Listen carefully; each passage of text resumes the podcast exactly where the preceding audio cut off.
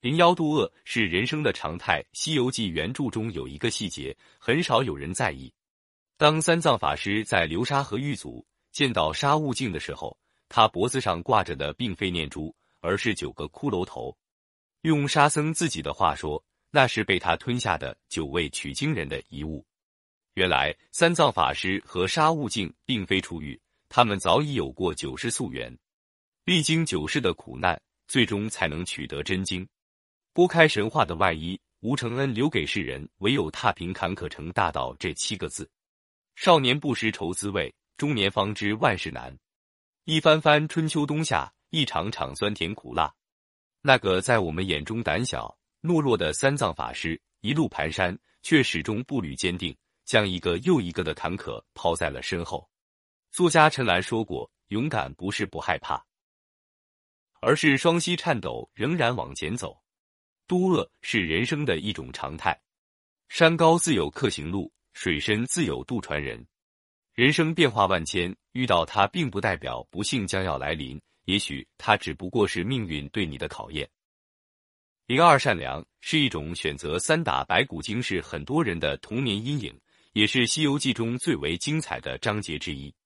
最初看到这一回时，我也曾不止一次的为大圣叫屈。甚至在心底不断的骂唐长老糊涂。当被这个世界蹂躏了千百遍之后，我才明白有一种选择叫善良。唐僧真的完全被白骨精的幻化之术蒙蔽了吗？其实未必。大圣第一次除妖后，那些斋饭现了原形，三藏法师的心中已然信了几分。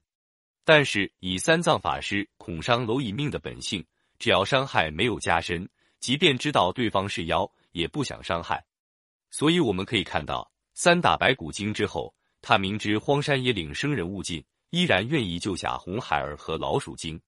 罗曼·罗兰说过：“善良不是一种学问，而是一种行为。”人们一生中难免会遇到欺骗、背叛、猜忌、敌对，但是别人的恶不能成为自己不从善的理由。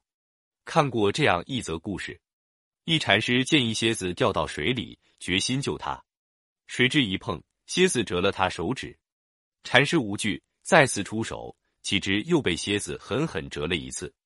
旁有一人说：“他老折人，何必救他？”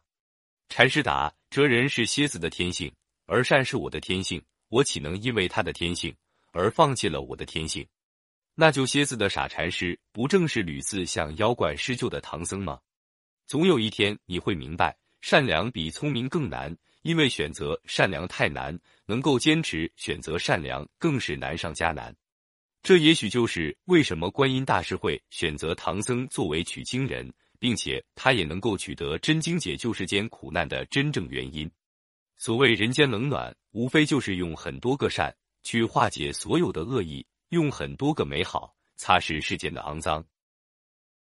灵三知足是最大的富足，很喜欢《西游记》中的一首词：“争名夺利几时休？早起迟眠不自由。骑着驴骡思骏马，官居宰相望王侯。只愁衣食单劳碌，何怕严君就取钩？